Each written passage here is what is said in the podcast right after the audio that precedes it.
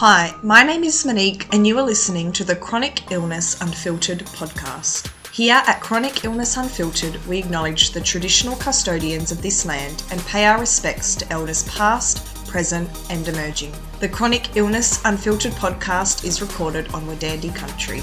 On this podcast, we will be discussing the highs, lows, and all that comes with being diagnosed and living with a chronic illness. Come along as we share the personal stories of others who live with chronic illnesses and what they've learnt along the way. Please note this podcast is intended for sharing personal stories, discussing relevant topics, and is not promoting any personal medical advice. Welcome back, everybody. I'm so excited to be bringing another episode to you. We've upgraded the audio now, so I'm hoping that that's going to make a really big difference for you guys listening. Um, it's been a couple of weeks since I have uploaded an episode. That was not intentional. It's just been a little bit busy at the moment. Life just gets busy. There's Christmases around the corner.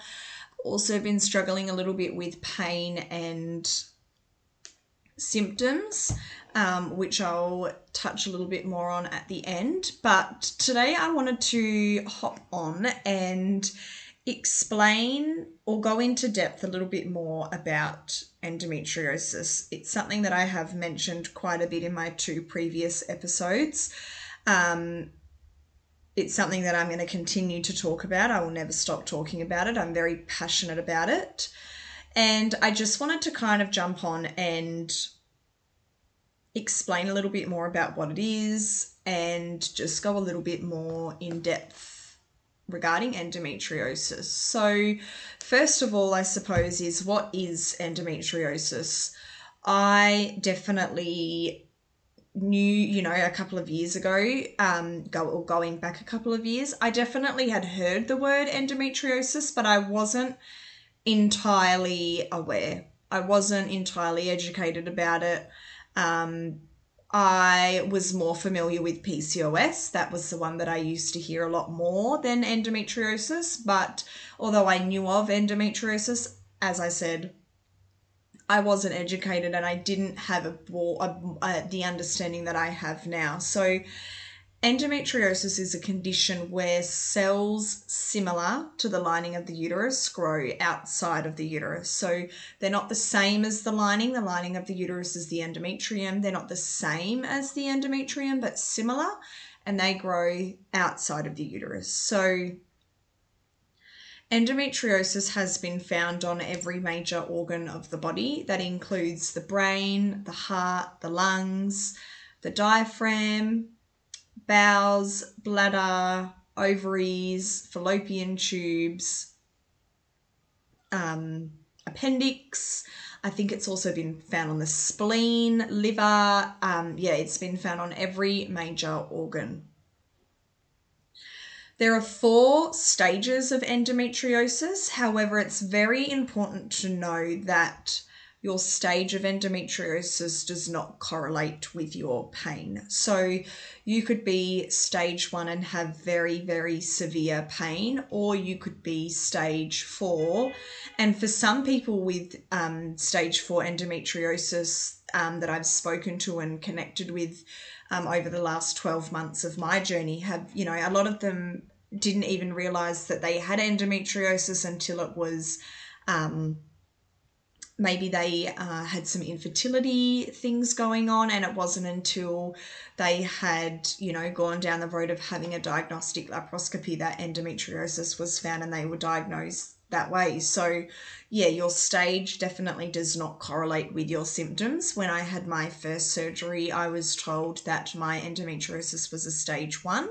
However after my second surgery um, my endometriosis is stage two so, how common is endometriosis?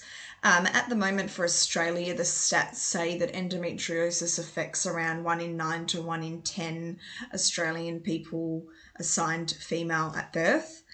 Um, given the length of delay, the sorry, given the delay in the length of time it takes to receive a diagnosis, it's very likely that that percentage is possibly quite a bit higher.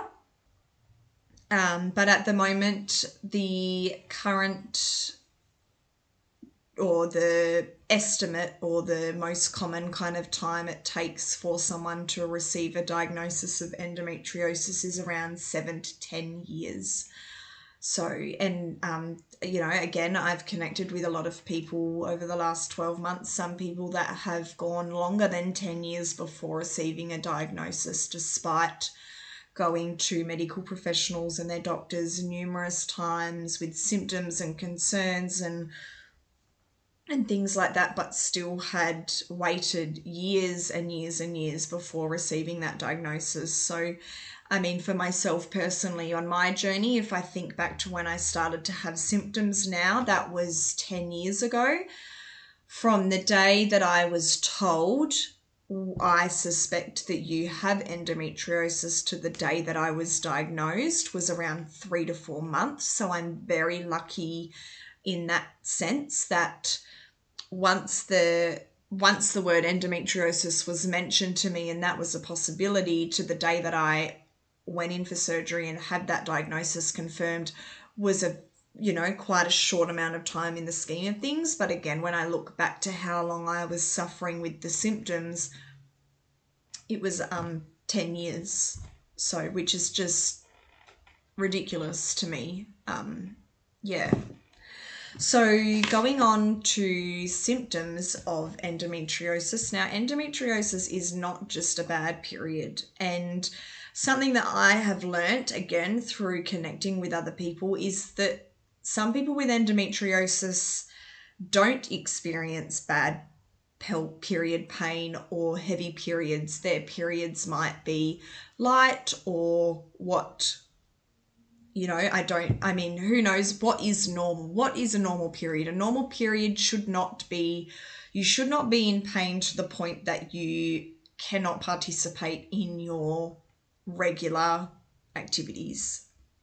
And so, symptoms of endometriosis, um, and this is a post that I am referencing from at underscore, sorry, at the underscore beginning underscore of underscore the underscore endo on Instagram, um, who's done a really great post about endometriosis symptoms. So the symptoms include extreme pain on and off your period, ovulation pain, pain induced vomiting, pain after or during sex, bleeding after sex, pain during internal examination, shooting pains up the bum or vagina, painful bloating, aka endobelly, infertility or difficulty with falling pregnant, nausea and fainting during periods, irregular periods, heavy periods, fatigue,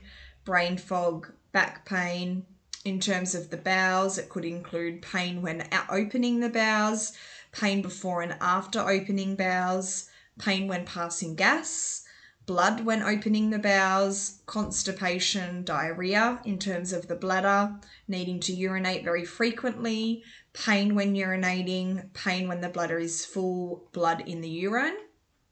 And then thoracic can include chest pain before and during period, shoulder pain, shortness of breath, coughing up blood. Now, it's very important to note that not everybody experiences the same symptoms, and people may experience different symptoms to the ones that I have just mentioned.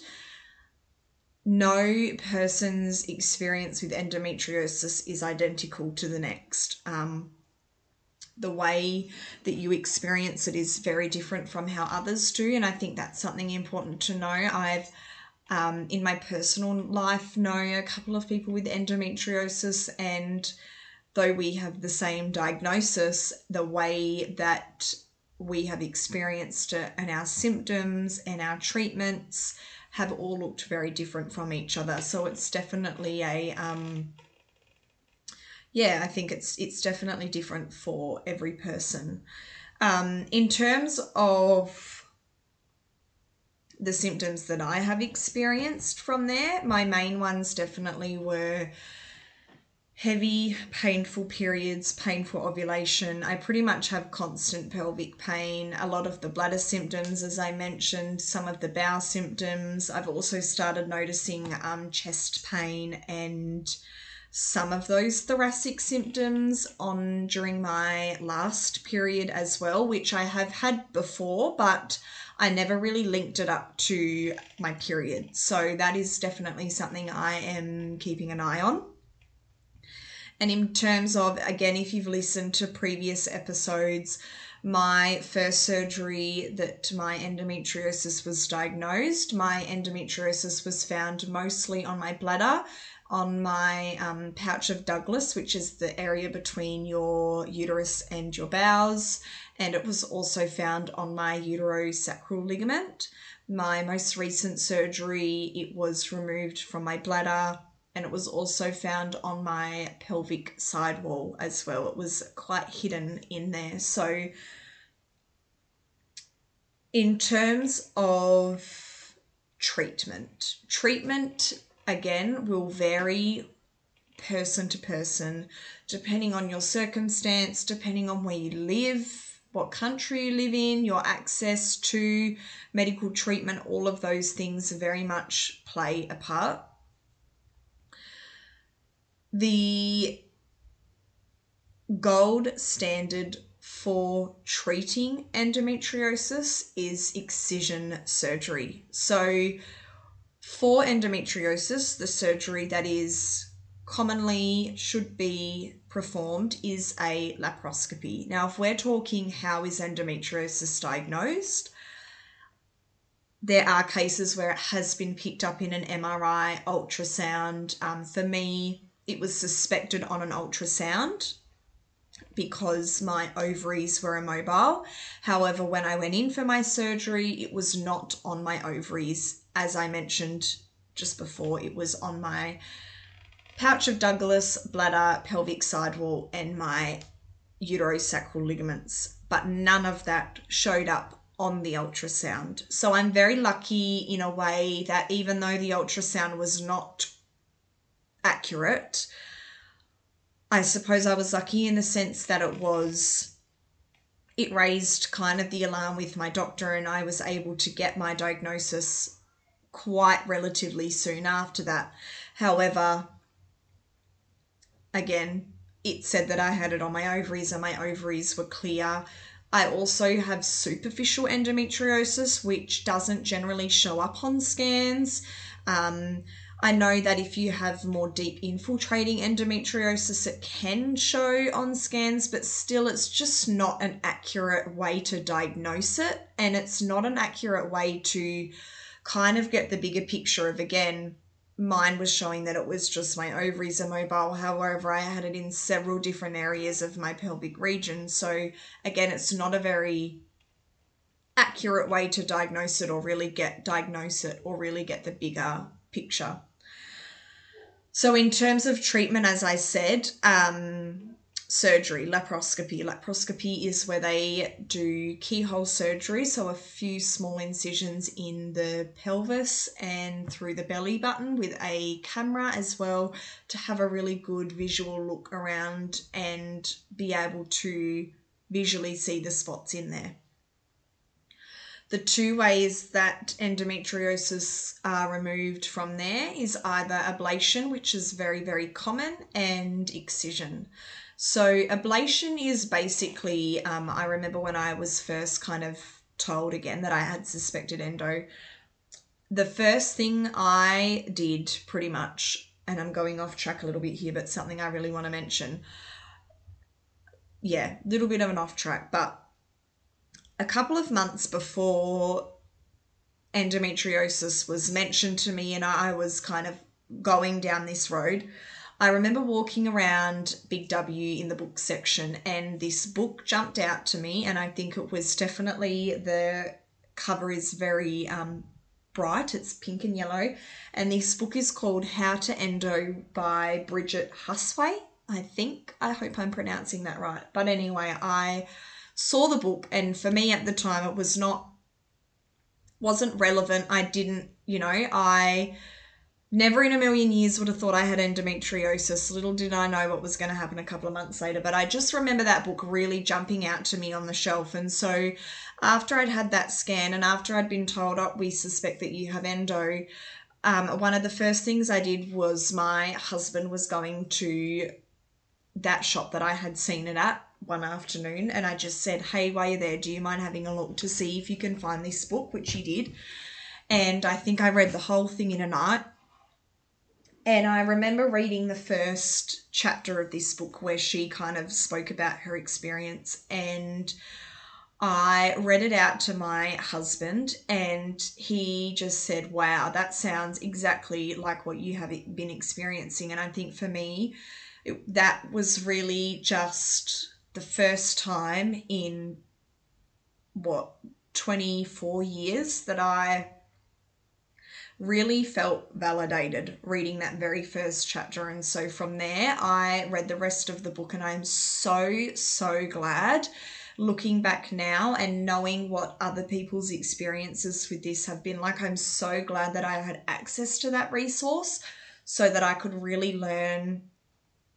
You know, a lot of really important things about the disease, including these treatment options. So, in the book, she was speaking a lot about ablation and excision and the fact that, you know, we've got our regular gynecologists, OBGYNs, who do perform these surgeries, but it's very common that ablation is used. So ablation is and a analogy I think that was mentioned in the book and I've seen it a lot on social media and things like that is if you think about a weed and if you used heat or you burnt the weed in the ground, then you would remove the top of the weed, however, the roots would still be in the ground. So then there is excision. Now, again, if you think back to this weed, instead of burning the top of it, you excise or you shovel or you dig the entire weed out, its entire form, so none of it is left behind. So if you kind of consider endometriosis to be the weed, if we're burning endometriosis, then we're leaving the root of the disease behind. However, if we're using excision to remove endometriosis, we're removing it in its entirety. So, Excision surgery, excision is the gold standard for treating endometriosis. It is not as widely accessible as it should be.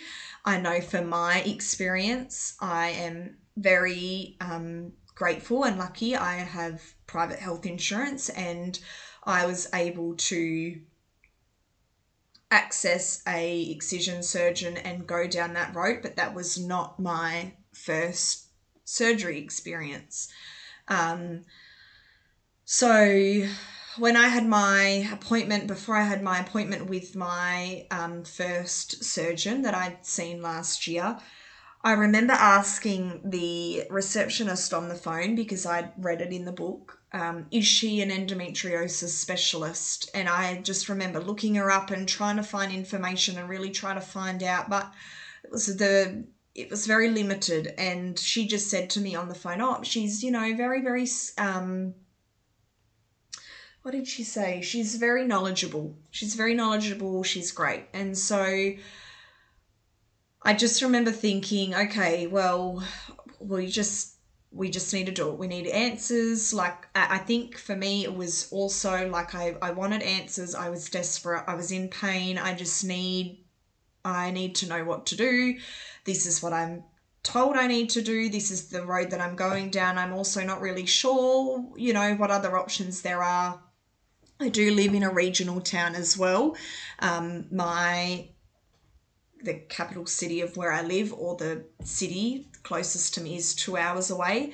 So my first surgery, I while I was waiting, or like while I was waiting to go back for the surgery, the surgeon had come and she just said, Oh, is there any other questions that you have before we go back? And my husband had turned to her and said, um, How are you removing it? Because that's a discussion I'd had with my husband prior. I was like, Oh, I'm just really nervous. I don't really know what's going to happen. And she had said to me, I'm going to use a mixture of ablation and excision. And I think in my deep down, I just thought, shit. okay, all right. Um, okay, yep. Uh, okay.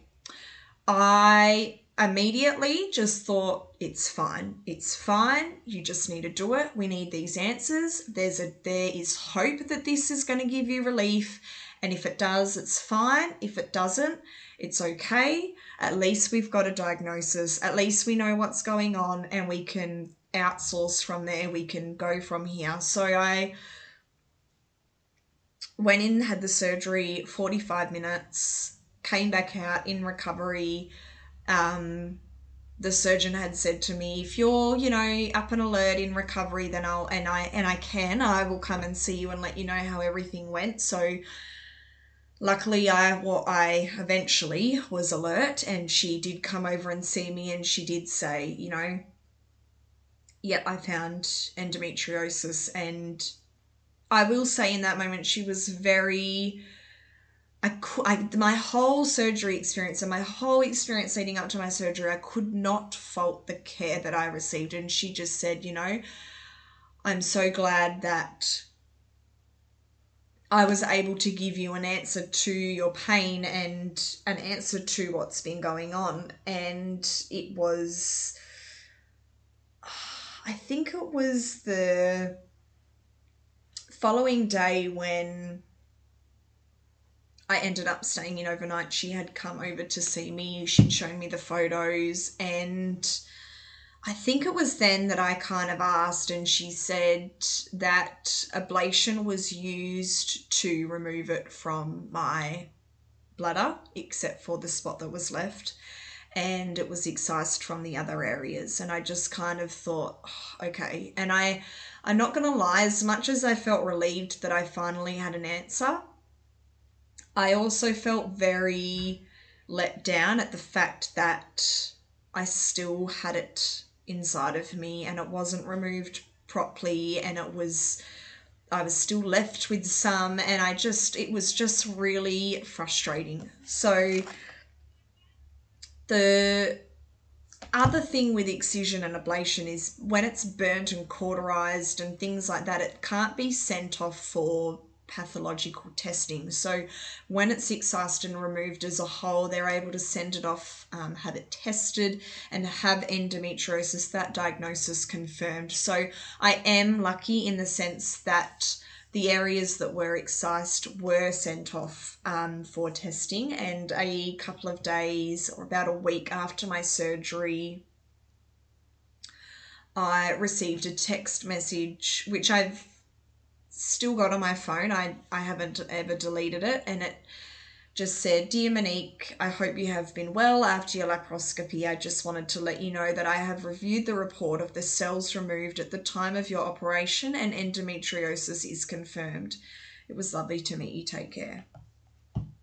So, yeah, after that, another thing I've mentioned in a previous episode as well is that the pill was offered to me. I've also had the Mirena offered to me. Um, I did take the pill for a couple of months, but it really just didn't work for me. But I know for a lot of other people that those treatments have been very helpful.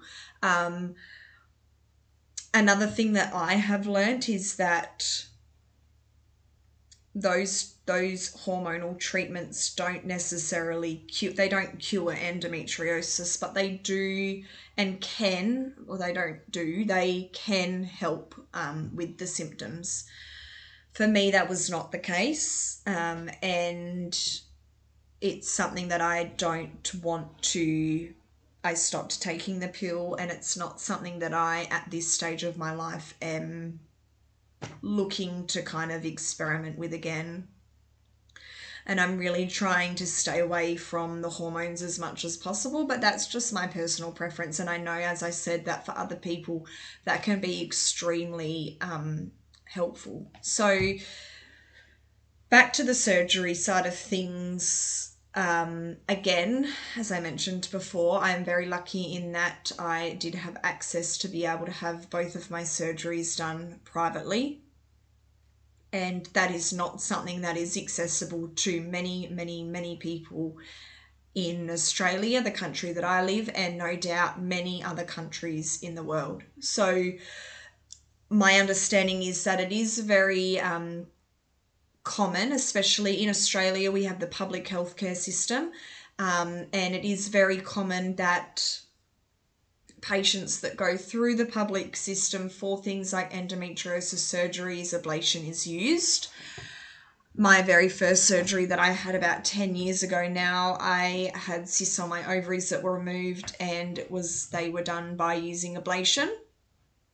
And so, you know, if we're looking at the quality of care that's accessible, you know, to the majority of the people in this country, the majority of this pe- the people in this country who are waiting seven to ten years to get a diagnosis and then uh, mostly going through the public system to have it removed and treated after waiting their seven to ten years, sometimes longer, sometimes less.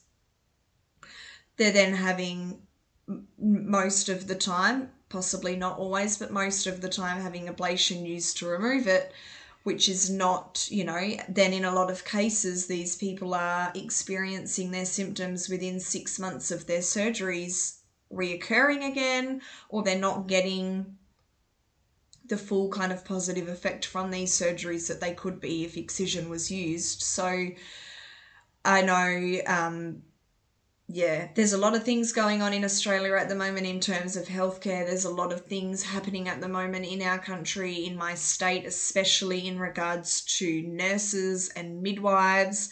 They deserve ratios, they deserve pay rises. Um, the conditions are, you know, especially with COVID and, and all of that that's gone on, they deserve so much more than they're getting. But anyway, yes, so for me, then I after that surgery, I did my own research and tried to find an excision specialist in my state.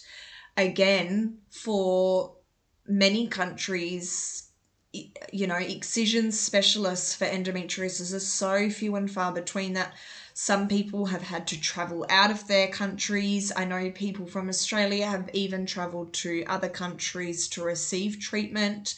Um, just because it's not as accessible as it should be. And I don't think that, and a lot of what I am seeing at the moment is a lot of the funding that's being put into endometriosis is not put, being put into excision surgery, which is the gold standard for endometriosis. So, yeah, I anyway had my excision surgery a couple of months now, a months ago now, and I was very lucky that I was able to do that um, I believe, I can't remember off the top of my head, I think that my surgeon also operates publicly as well.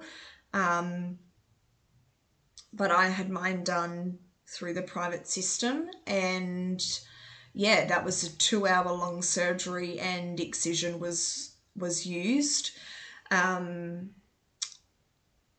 i would say the biggest difference I have noticed now post surgery. I'm about three, just over three months post op now.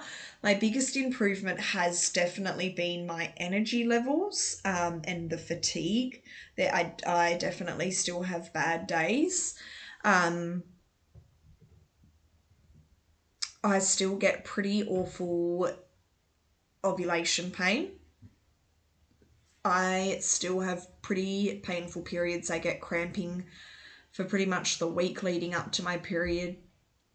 The first two days are pretty horrific in terms of the heaviness and the pain.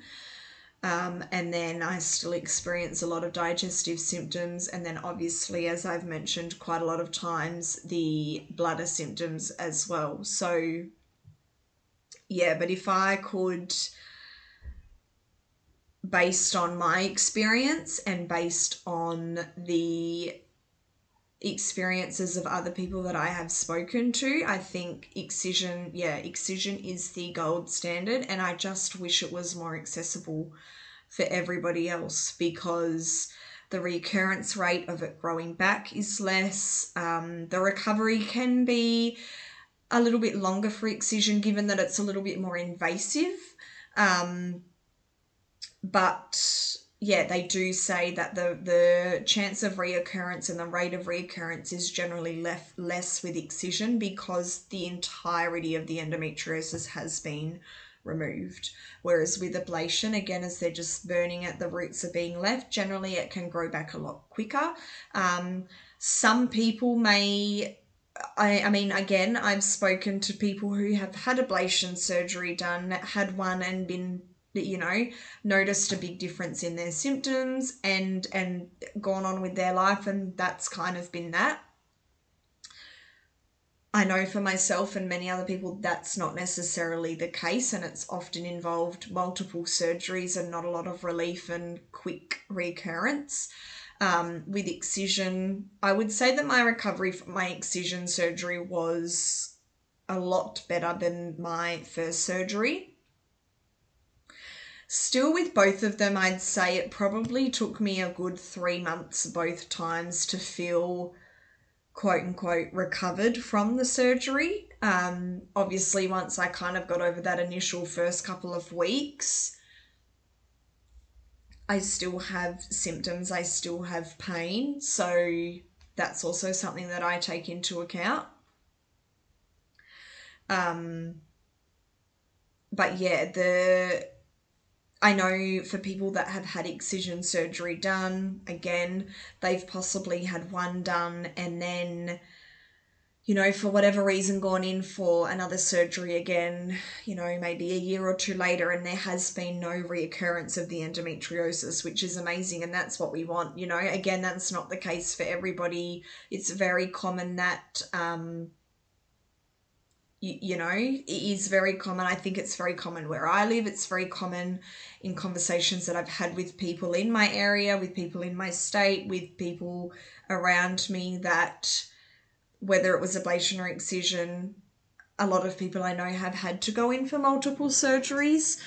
For myself personally, I think now that I've gone through all of that in the last 12 months, I know what to expect a little bit more moving forward. And I know for me that mentally I've kind of prepare myself for the fact that, you know, this surgery has not cured me. The surgery, although it's the the excision is the gold standard for removing endometriosis, it was not a cure for endometriosis.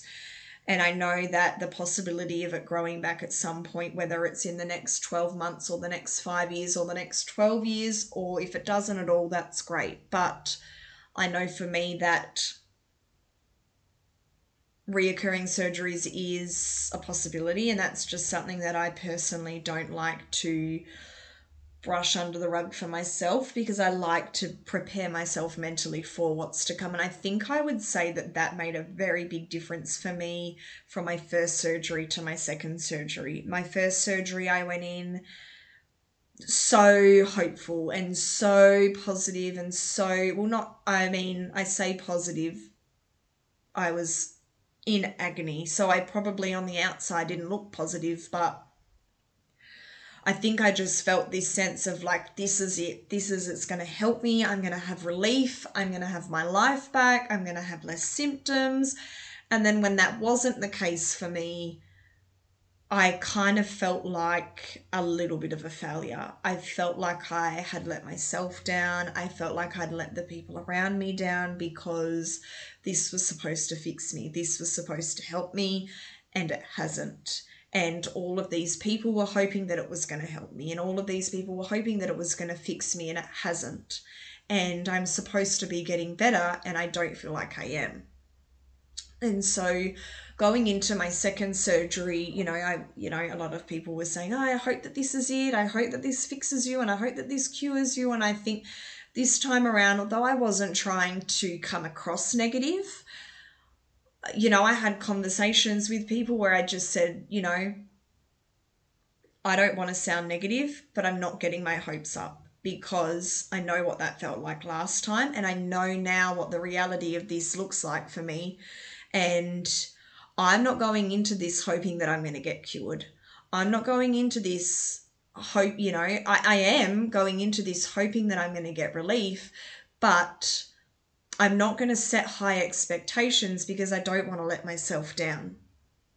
And for me, the number one win, the number one win for me going through my excision surgery three months ago was if they can just remove everything that they can find. I know that there's microscopic lesions, I know that there can be bits left behind and bits that are not visible yet, again, microscopic, things like that. But I just, first and foremost, wanted that endometriosis removed off of my bladder because the absolute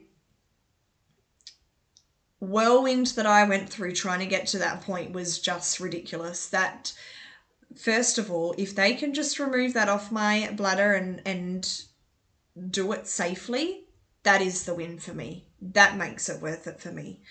If they can remove anything else that they can find why they're in there, that is a win for me. That was it. That's all I wanted. And that is what I got out of that surgery. And so I think that that mindset for me helped me in my recovery because I wasn't going into my recovery thinking, okay, maybe in two weeks you're going to feel better, maybe in four weeks you're going to feel better. I went into my recovery knowing they have removed everything that they could, they have done everything that they could. Hopefully, I'm going to experience less symptoms. Hopefully, the severity of my symptoms is going to be less, but it's okay if I still experience them. It's not okay. But for me, again, I wasn't, I didn't have my hopes up that that was going to be the case. So, yeah, I don't, you know, that's probably not the thought process that everybody has, and it's not the thought process that you have to have. But I just found for me personally that that really helped in my recovery this time around. So, in terms of treatments, again, we've talked a lot about surgery, ablation, excision, obviously the use of hormones, um, pain medication, which should be taken as directed by your medical practitioners. I also wanted to touch on kind of some other treatments um, and kind of the multidisciplinary approach. So, that is something that I have definitely tried to take with my endometriosis journey. Again, something that um, Bridget touches quite a lot on in her book, How to Endo. So, multidisciplinary, kind of other forms of treatment, I suppose, could look like a pelvic floor physio, acupuncture, diet, um, supplements, things like that. Again, treatments. They're not cures. Yoga isn't going to cure me. Trying this herbal tea isn't going to cure me. But they may help with my symptoms. So, for me personally, I have tried all of the above. I have seen a dietitian um, mainly because of the issues I was having with my bowel, which we now know were endometriosis related, and I do experience mostly digestive symptoms. Uh, just, I think it was just after my first surgery, I had started seeing a pelvic floor physio, not only for my pelvic pain, I also have now been diagnosed with vaginismus as well. Um, but I have recently started going back to my pelvic floor physio following my most recent surgery just to kind of see if she can help with the bladder and bowel issues as well. Um, I have done acupuncture. I have also seen a naturopath and tried different supplements and things like that from the naturopath as well. I wouldn't say that, you know, I didn't notice a huge difference, um, but I did notice a little bit of a difference in some of the things that I was trying. And again, for me, and I think this is probably like a subconscious um, response to medical trauma and gaslighting and manipulation. I don't know, that's probably the wrong thing. Mainly gaslighting, medical gaslighting, um, I think my response to that is thinking I just have to try everything so that I know for myself that I've tried it because I know that, you know, if I not for the doctors that I have now, my doctors that I have now are great, but in the past, you know, it it's have you tried this? You need to do this. You need to do more of this. You need to do more of that. So for me i think my automatic response now is just do it all try it all you know and it's great. And some of it is great. For some people the relief that they get from these things is absolutely incredible. So you know for me i really wanted to have that multidisciplinary approach um, and it's been very important for me to ensure that I have a team of medical professionals that work collaboratively to ensure that I can get the best out of all of them. Um, so I do, yeah, as I said, I'm seeing my pelvic physio again. Um, in terms of diet, I tried the low FODMAP diet. I didn't notice very much of a difference with that. Um, for me, it's mainly just ensuring that I'm keeping my fiber up. Also, given that I'm celiac, um, just to try and help keep my bowels regular, given the symptoms that I get.